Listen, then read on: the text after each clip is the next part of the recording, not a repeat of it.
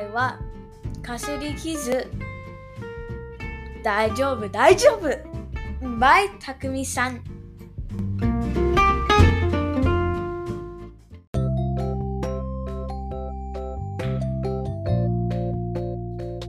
Nurse Terminal Present Nasutami Radio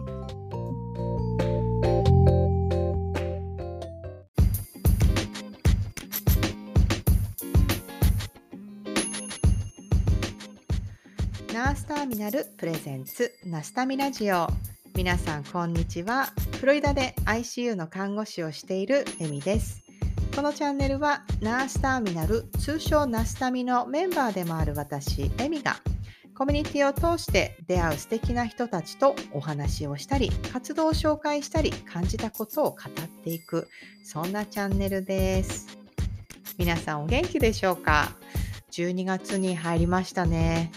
えー、我が家はクリスマスツリーを出しましてデコレーションをして、えー、子供たちはなんだかすごい長いウィッシュリストっていうのを提出してきまして、まあ、私はそれをまあ毎日眺めてどうしようかなって思ってるみたいなそんな毎日を過ごしています。えー、他にはですね、えビライトさん、えアメリカ海外で看護師を目指したい人をサポートする会社ビライトさん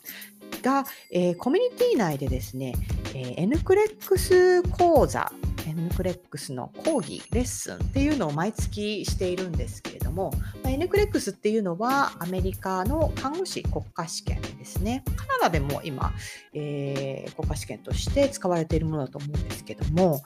えー、その、えー、まあ講座対策試験対策みたいな、まあ、その講義の代行をですね、私12月に担当することになりまして、えー、今はそれ毎日ね、その準備をちょっとしているっていうような日々を送っています。私個人的にはですね、何ていうか、病態とか単語とか、なんかそういうのを覚えたり理解するのっていうのがとっても苦手なタイプでして、まあ、現場でもね、すごく苦労して、今でも苦労してるんですね。なんですけれども、NPLEX の試験自体は一発合格をしていて、まあ、その勝因って何だったのかななんて、えー、振り返ったりとかして、えー、そういう知識のね、なんていうか、こう講義っていうのはできないけれども、まあ、自分がその N クレックスを合格したギリギリだったんだけれども、えー、一発で合格できたっていう、まあ、その経験を生かしてあなんかこう自分がこう勝因となって、えー、今思い出せるものっていうものを、まあ、シェアできたらいいなっていう形で講義内容を作っています。えー、ヌクレックスの問題ってね、やっぱすごく、あの、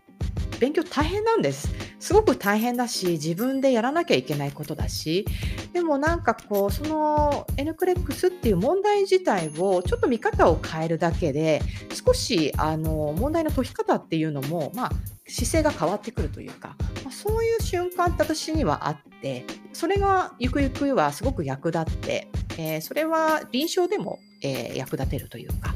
まあ、そういう、えー、経験があるんですね。まあ、そういう経験をもとに、えー、皆さんにね、本当にすごく大変な挑戦だと思うんですけれども、本当にたくさんの応援を込めて、えー、お伝えしたいなと思っていますので、皆さん誰でもね、受けられるものになってますので、もし興味ある方いましたら、元初心者の方、まあ、あとは今一生懸命頑張ってる方、どんな方でも、えー、ちょっといいアイデアとして、えー心に少し残ってくれたらいいなっていう形で作ってますので、もしよろしければ、えー、覗いてみてくださいね。えー、ナスタミラジオ17回はですね、そうしたこう人に教えるっていうのが私はすごくもともと苦手なんですけれども、えー、今回は、えー、国際衛生という分野で、まあ、教育に携わっている、えー、ナスタミのね運営メンバーの一人でもある匠さんとお話しした内容になります。えー、匠さんはね、えー、本当に日本に来た外国人の、えー、看護師さんや、まあ、実際に海外に行って、えー、現地の看護師さんに向けて、まあ、教育をいろいろしてきている経験がある方なんですね。で、まあ、私自身はもう本当に教育とか教えるっていうのがすごく苦手な部分で、まあ、いろんなね経験を交えながら、まあ、教育異文化しかも異文化の人相手に、え、教育するっていうところっていうのって、まあ、結構いろいろ課題があるというか、まあ、そんな話をしたんですね。えー、匠さんのね経験もいろんな経験をしている方なのでなんかとても興味深い話にが聞ける回になっています。なので皆さんも楽しんでいってくださいね。それでは Let's get started! Enjoy!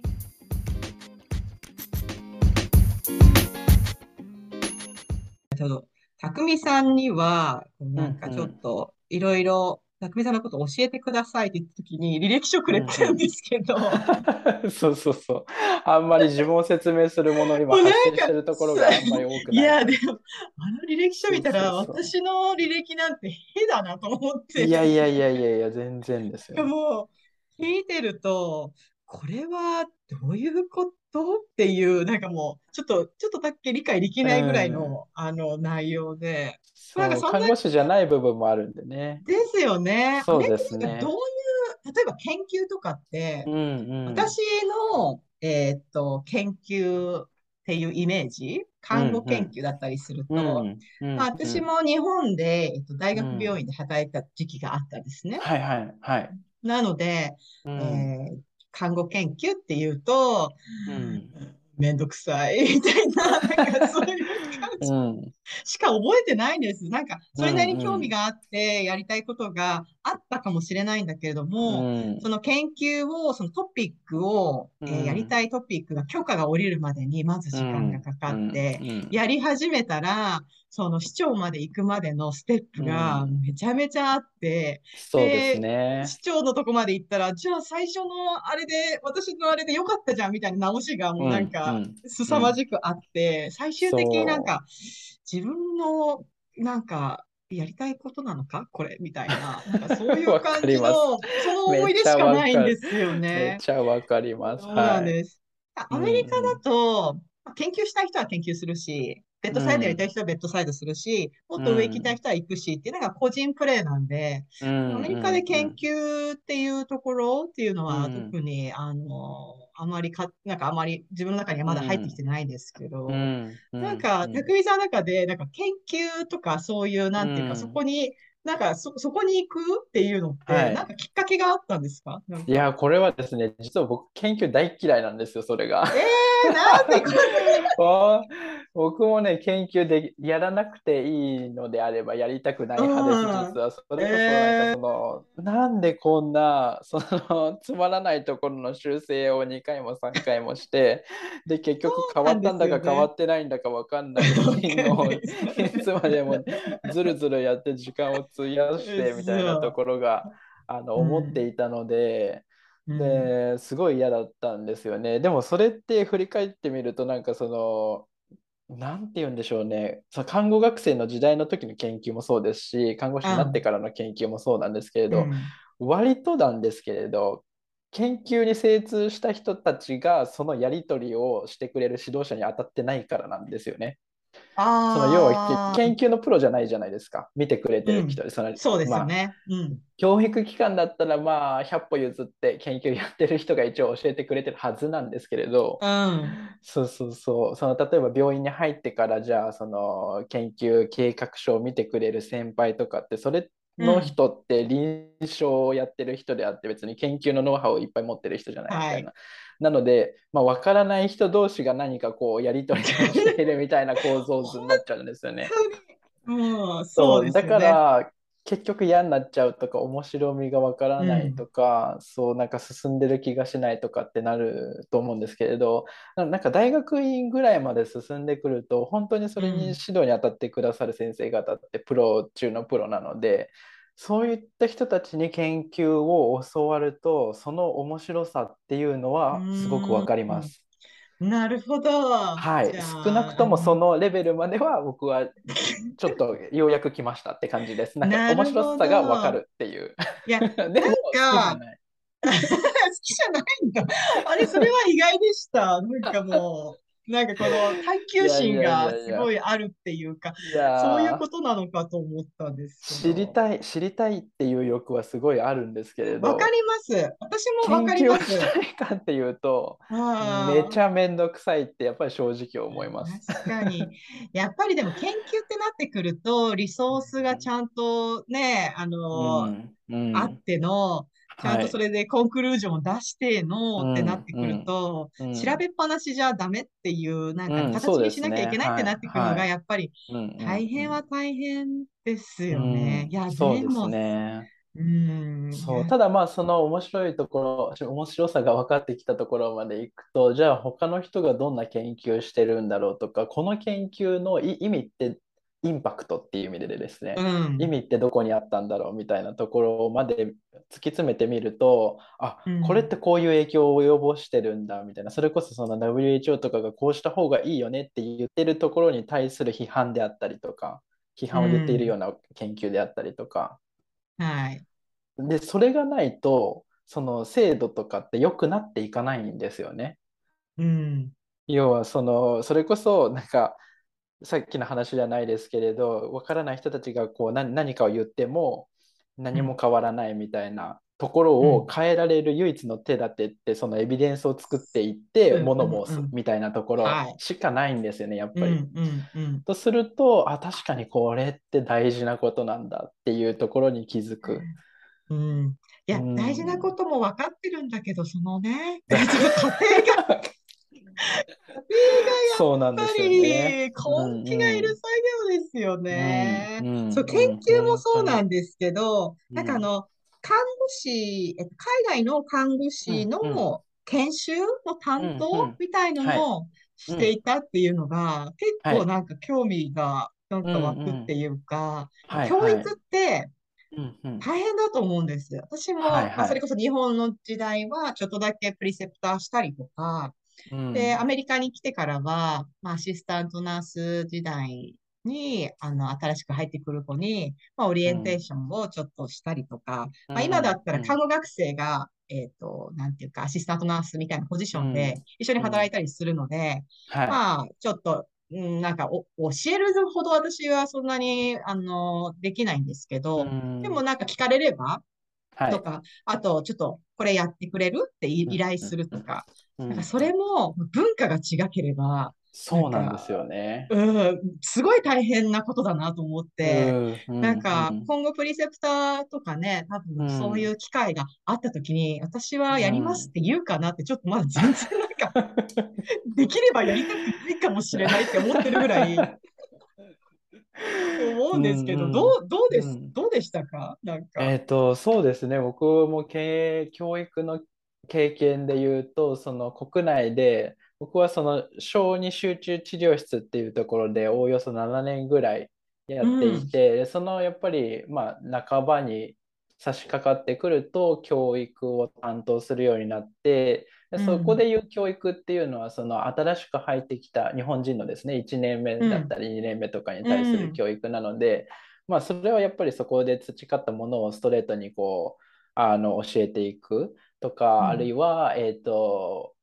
何かこうクエスチョンがあった時に知ってる人に聞いていくとかそれこそ、うんえっと論文探していくとかテキスうんト書いてみたいな部分があったりとかするんですけどやっぱこれが国が変わると全う然ん。話が違ってくるんですよね。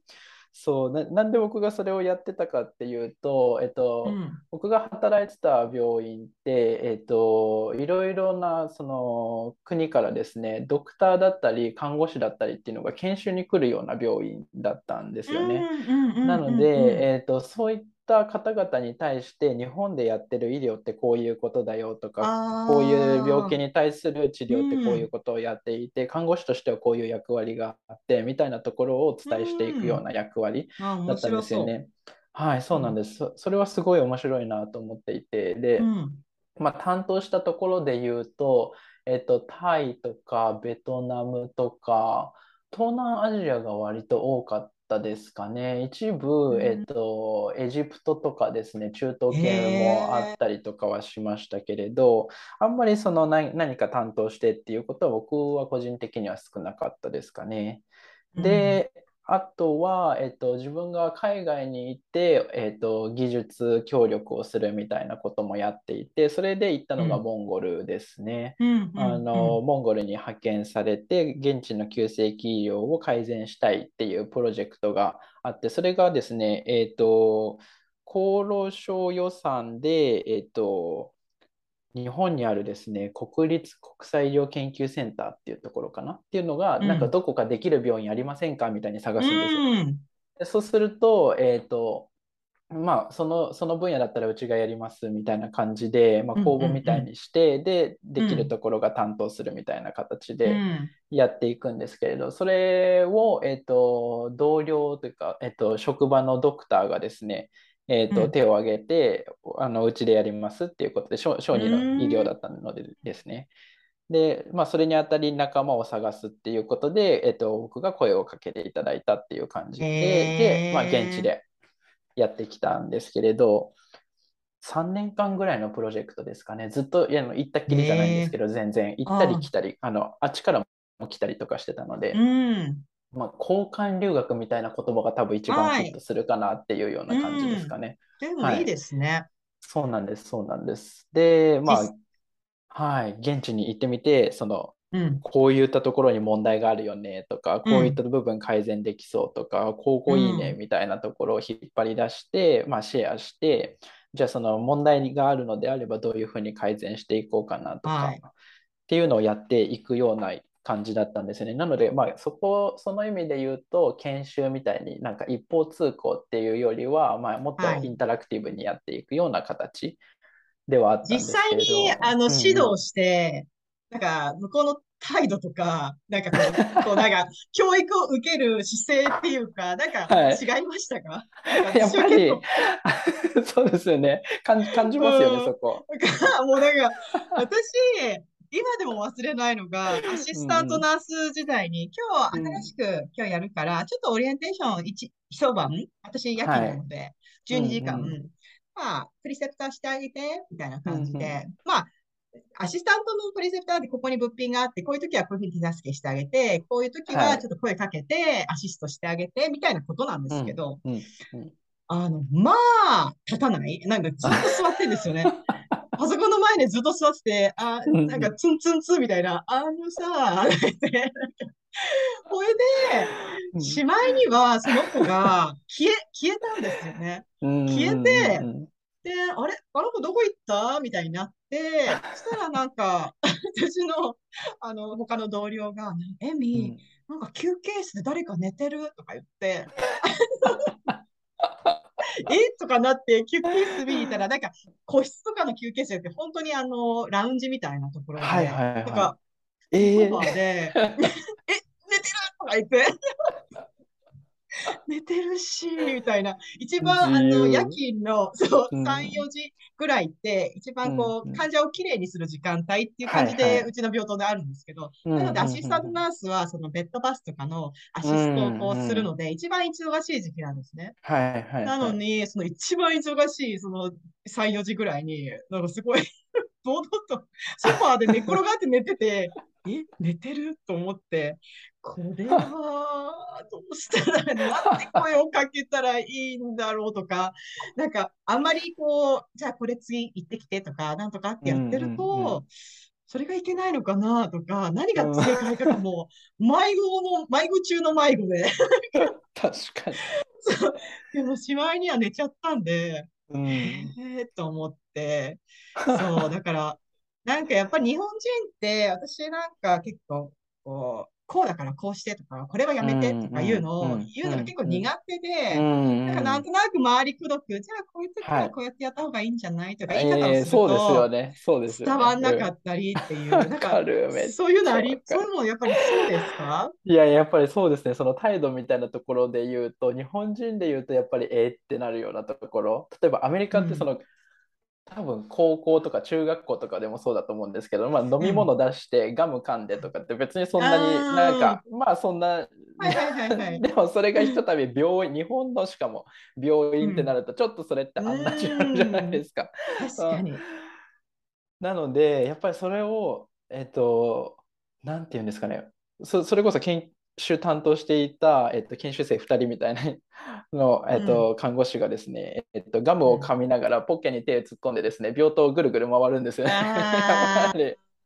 そうでするよとなんかねそ。れを担当している僕にちょっと責任があるみたいな。でもその責任と言いつつ、それは彼らにとっては別に普通のことであって、自分がコントロールルできることではないしっていう次元ですよね。そうなんですよね。確かに。そう。っていう、ーそれこそそれもまあ確一つ文化の違いといえば文化の違いなんですけれど、そうそうそう、そういうのはもう感じですよね。うん。そうですよね。いや、そう、だから、プリセプターとして、えっと、やっぱり、あの、指導をしていうんく形が、こっち、あの、アメリカの今の病棟でもあるんですけどうも、ん、うん。やっぱりなんかこの、やっぱ、なんか日本って、まあ、またそれもまたちょっと変わった上下関係っていうのが、日本のはい看護社会にはあるはあると思いつつ。なので、なんかこう、なんか、今でも忘れないのは、こ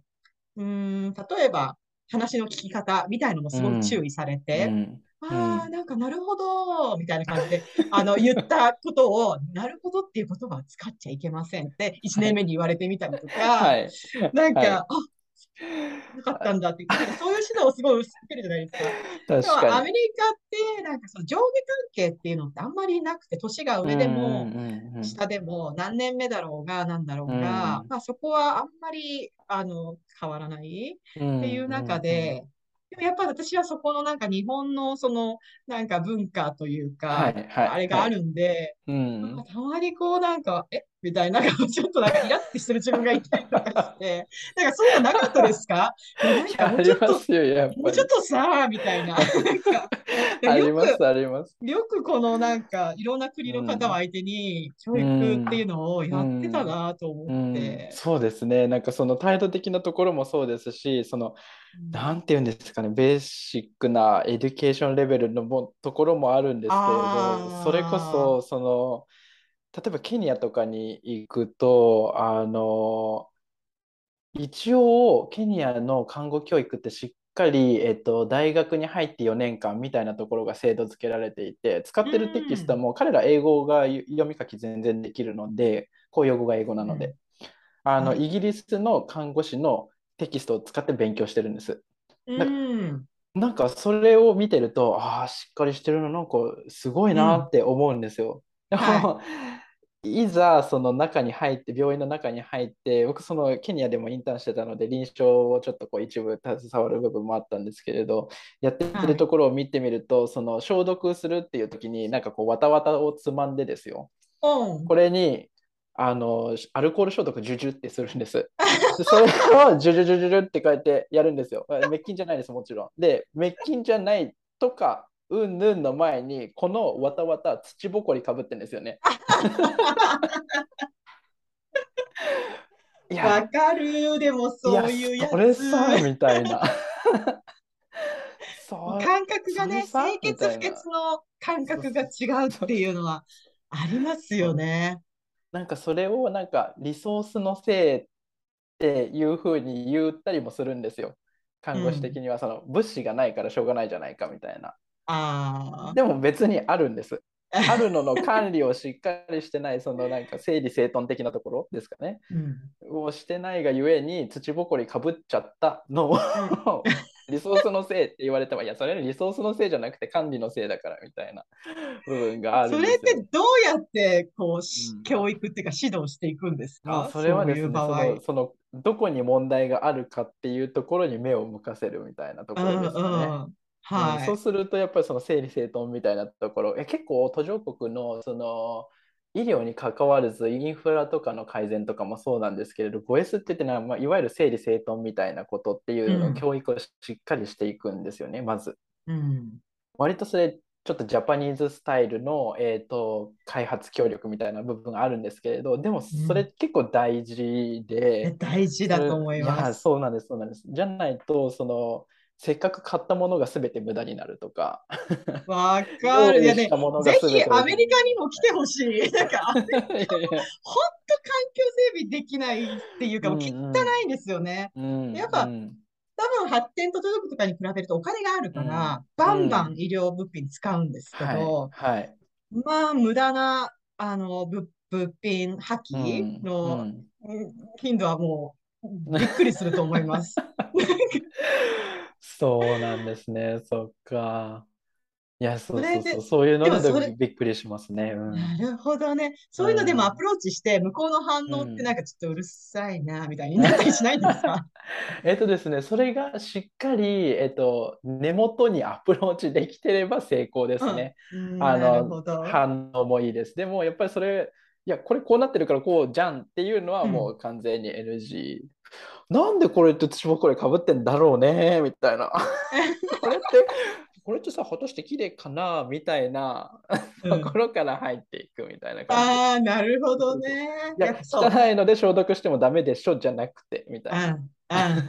あ、なるほど。アプローチ方法がね。ねはい。確かに。いや、でも結構、なんか、例えば、こっちの感覚だと、うん、汚部屋とかは、汚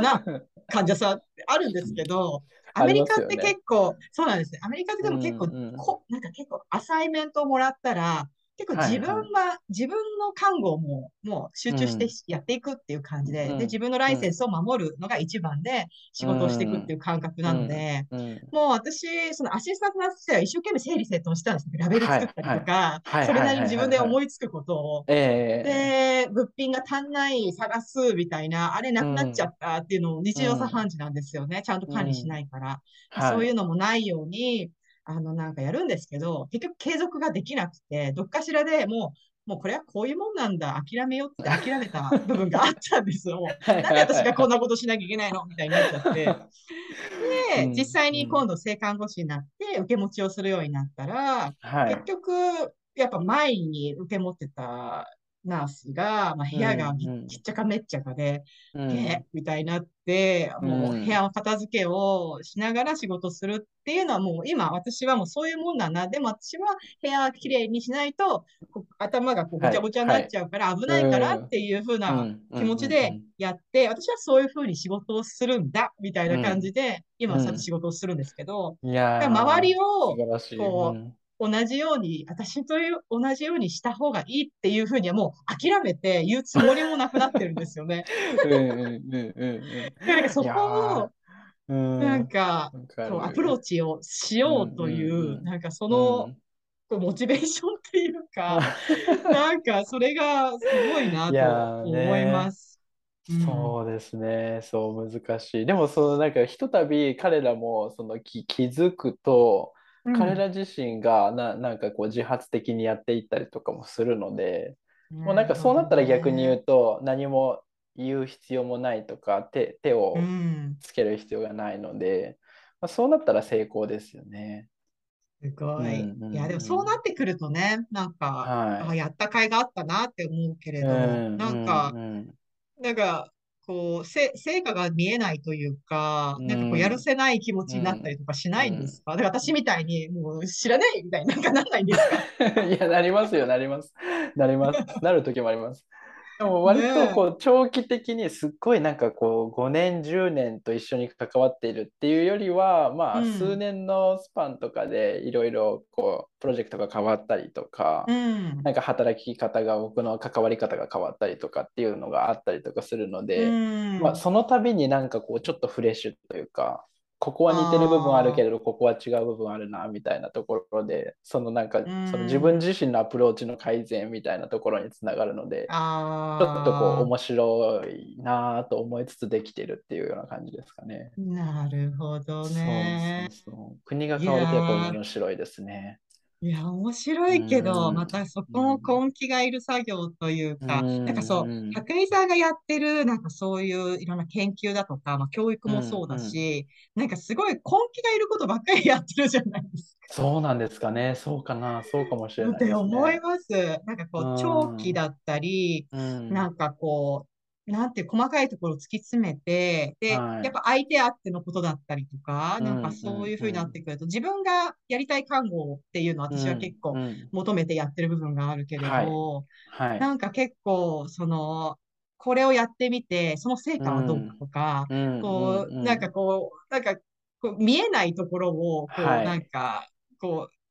ま、待ちつつ、うん、辛抱強くやっていくっ。ていう、あ、な なんかそど。ういうふうに私には見。えて。なんかそうなんですね。うん、そこをなんかこう、うん。なんか続けられる、なんかうん。あるんうんですか？モチベーションみたいな、なんいか、やー、なんでしょうね。でも、やっぱそこは自分のこう興味関心のあるところに対して行動しているっていうのが多分ベースにあって、あだからかなっていうふうに思いますね。そのなんか途上国に目を向けたりとか、あるいはそのなんかん、一つ一つの問題のカテゴリートピックみたいなところ、そのアクセスに興味を持ってみたりとか、あうなんかん、衛生の部分に興味を持ってみたり、教育の部分に興味を持っうてみたりで、ん、その時々にやって自分のこう関心ってやっぱちょっと違ったりとかするじゃないですか。割とうん。飽き性なんですよね、僕。いやー、わかります。私いもそうや、です。そう、なので、その時に一番こう自分にとって熱いトピック、はい、ホットなトピはい。ックに対してアプローチしていくっていう風にしているので、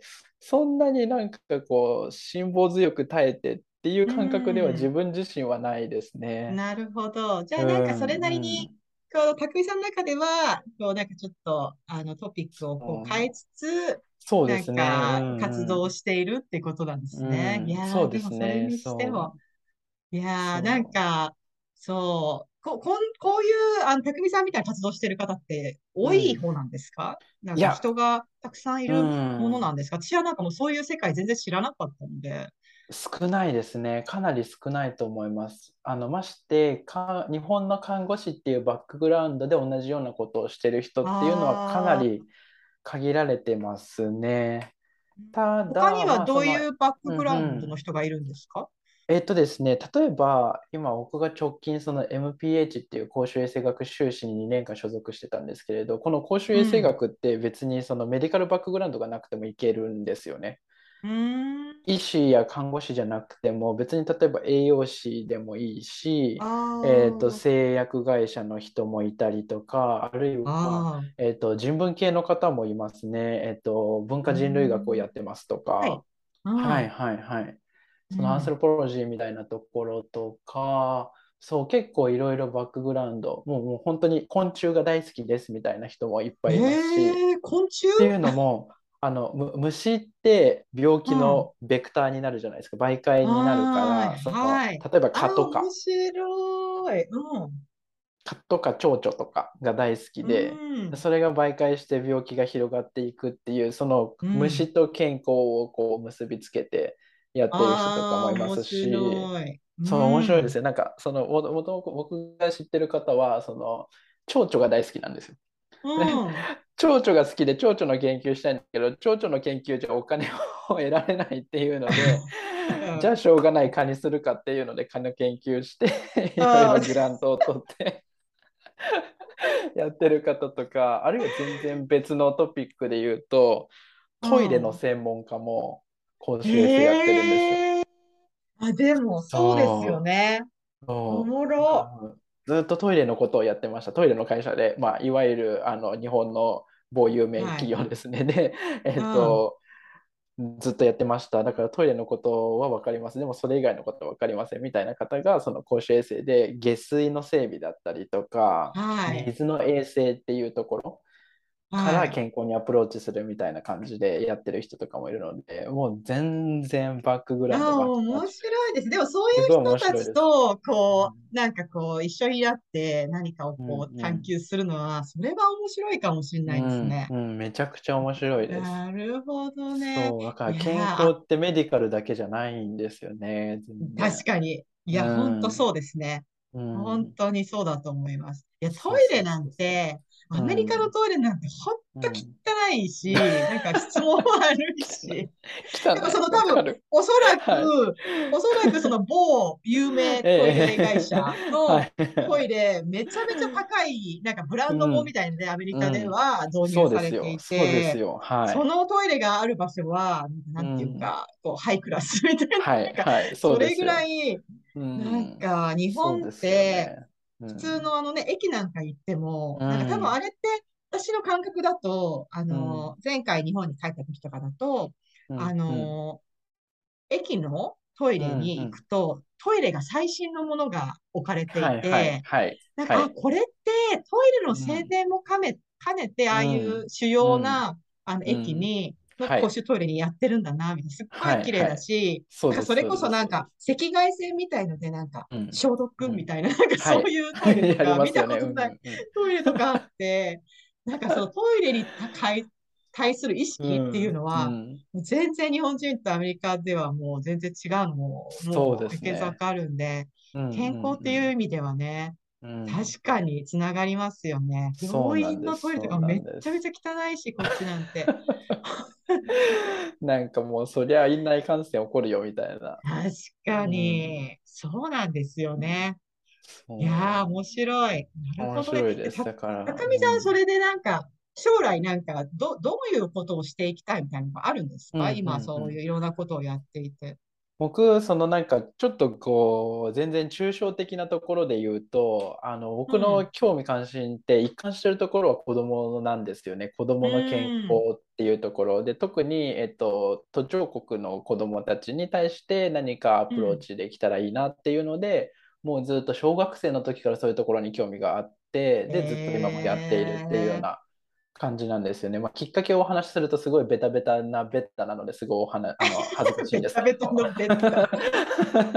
そうそうそう。で、まあやっていて、で、うん今後もそれでやっていきたいなと思っているので、えーはい。なので、まあ、今後一応その MPT を終えたら WHO とかで働けたらいいなみたいな風にして、あのうん考えてはいたんですけれども、こ子育てのこととかも直近第2子、第3子とかも考えつつあって、どうかねっていうところで今調整中っていうようなところですなるね。ほどね。で、WHO で働くとなると、日本で暮らすこと、うん。うんこここともできるんですか？それともやっぱ海外で暮らさなきゃいけなくなるんですか？えっと、日本で暮らすことも可能です。ですが、うん。えっと、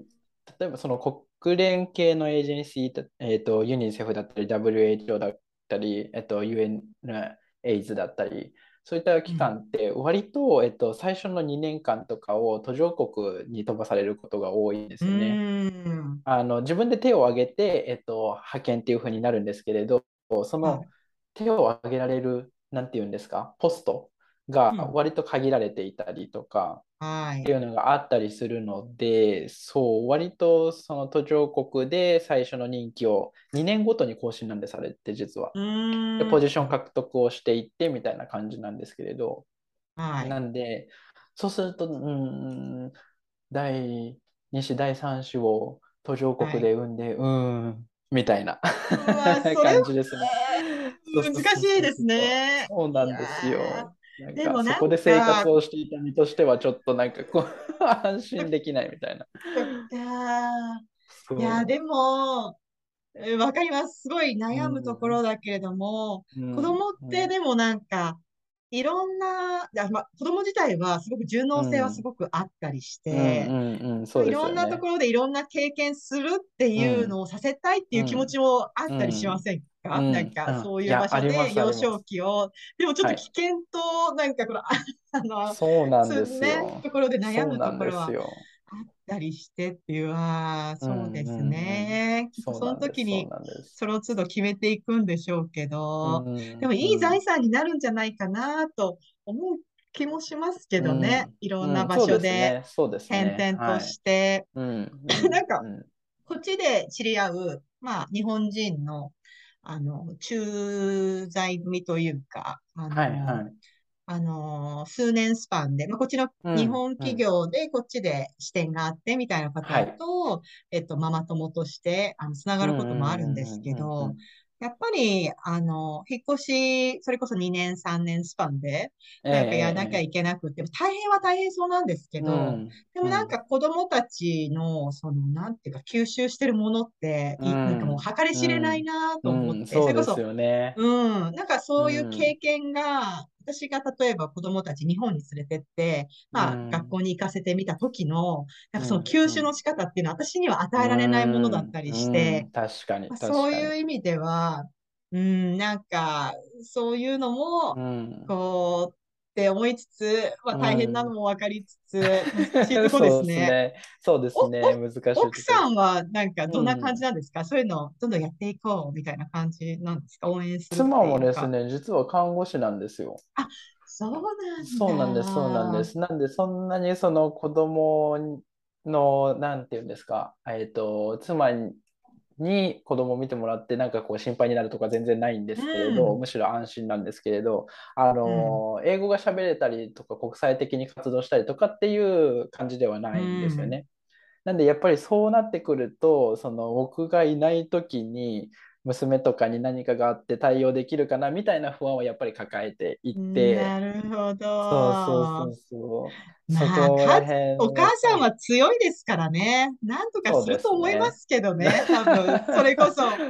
なんか長崎から、あの、埼玉まで引っ越し、うん車でうん行ったりとか、そういうのを一緒にできるっていうパートナーってことは、だいぶもう強い気はしますけどね。いや、まあめちゃくちゃ強いですよ。はい。ねえ。はなんかそういうの応援してるパくれるパートナーがいるっていうのは羨ましいですね、うんすごく。うん、そうですね。これはなんかすごいありがたいことだなと思ってます。確かに彼女なしにはうちは成り立たないので。ああ、素敵です。本当に。まあでもそうですね。まあ大変だけれども、乗り越えたらだいぶこうまた違う絆がうんありそうですよね。そうですいね。う。そうですね。いやーでも楽しみですね。それこそ、また娘さんがどういうのに興味を持って成長していくのかとかもうん、ちょっとうん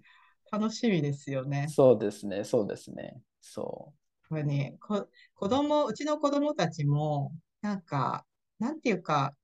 矛盾はしてるんですけど、まあうん子供がいるから自由が利かないみたいなところもありつつ、はいでも多はい分子供たちがいなかったら私ここまでやってないっていうのもありつつで、う。うん。なんか、矛盾な、矛盾してるなって自分で感じることもあるんですけど、うん、でも多分子供からこう子供が持ってくるなんか、うん。あの影響っていうのはなんか子育てでもアメリカでもそうなんですけど多分子供がいなかったら出会わない人たちもいたりとか、うん、なんかやらなかっ行かなかった場所とかがあったりとかで、はい。なんかまた違う世界がそこに待ってるような気はしますようね。ん、うん、そうですね、そうですね。そう、そういう意味では、なんかいろんなところに行って経験できることっていいなとか思いつつ、うん でもやっぱり途上国か、みたいな。蚊にどうなんですか刺されたら、みたいな。確かに。やっぱ日本人のなんかコミュニティみたいなのってあるところはあるじゃないですか。でもなんかねそういうはいね、うん、そういう、でもやっぱアフリカとか、そうなってくると、うなんかあんまん。りそういうのがちょっと少なくなっていくものなんですかね。えっとですね、首都にいると、割と日本人のコミュニティとかもあって、それこそその日系の企業でアフリカをこうなんかこう次のビジネスの舞台にみたいに風に考えているところだと結構その首都に日本人がいたりとかするんですけれど、まあ、やっぱりそれは企業間の、えーとつながりが割と強かったりとかしたりですかね。そう、必ずしもー住むエリアが近いとかとは限らなかったりとか。なるほどね。うんうんうん。まあ、まあ、行ってみないとわかんないところもあると思うけど、それこそね、うん子供もが、なんか怪我とかして、なんか運ばれていったところが、うんなんかね、あの、なダスト、なんつここにかぶった土ぼこりのわたわたで、え、それやめてみたいな。そうそうそうそうそう。そういうのね。そうなってくるとね、まあなかなか。どこ行ってもそういうのありますけどね、別にアフリカだからじゃないと思うんですけど。そう。ああ、そういうのに付き合っていく。まあね。まあでも楽しみですね。。あ面白いです、面白いです。もう逐一家族会議をしながらなんか報酬をあーいいですねって感じうんですね。うんうんうんうん。ええ楽しそう。それもいいですね。冒険な感じで感じで。やっております。はい。楽しんでおります。いや、楽しみです。なんかどういうふうにせ家族として成長していくのかもうん楽しみですね。うんうんねえありがとうございます。見守っていてください。守り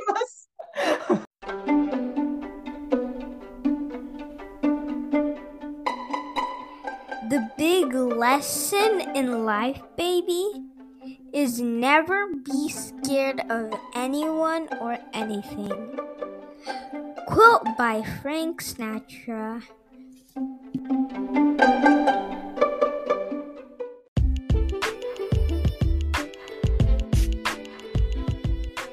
はい、皆さんいかがだったでしょうか。なんかね、こうすごく学ぶものが多かったですよね。うん、なんか指導するってやっぱ相手あってこあってのものだったりとかして、まあなかなかこううまくいかないなっていう、えー場面ってまあ海外国内問わずあると思うんですね。でもなんかこう自分のアプローチ方法を変えて、まあ、あるべき姿っていうところに近づけていく、まあ、そういうふうにちょっと根気強く指導していくっていう、まあ、そういう部分ではすごく学びがあったなって話を聞きながら思っていました。えー私個人的には、まあ、こんな私なんですけれども、まあね、指導も好きでもないしに得意でもないしっていうそんな私でもやっぱりね、あのー新人の看護師っていうのはどんどん入ってくるわけで時にはプリセプターを頼まれたりなんかしてまあそんなねことがどうしても、えー舞い降りてくるわけでまあねそういう部分である程度自分のスイッチを切り替えてあの 対応していくみたいなことを最近は頑張っています。まあ自分の引き出しとして少しね上達できたらいいななんて思いながら、えー勤務を最近はしています。えー次回のナスタミラジオも NG、えっと国際協力ですね国際協力に携わる看護師が登場してきます。ちょっとね、えー今までの国際協力のに携わる看護師たちとはちょっとまた違った働き方をしている、えー看護師が登場しますので皆さんお楽しみに。それでは次回まで元気に過ごしてくださいね。それでは See you next time. Bye!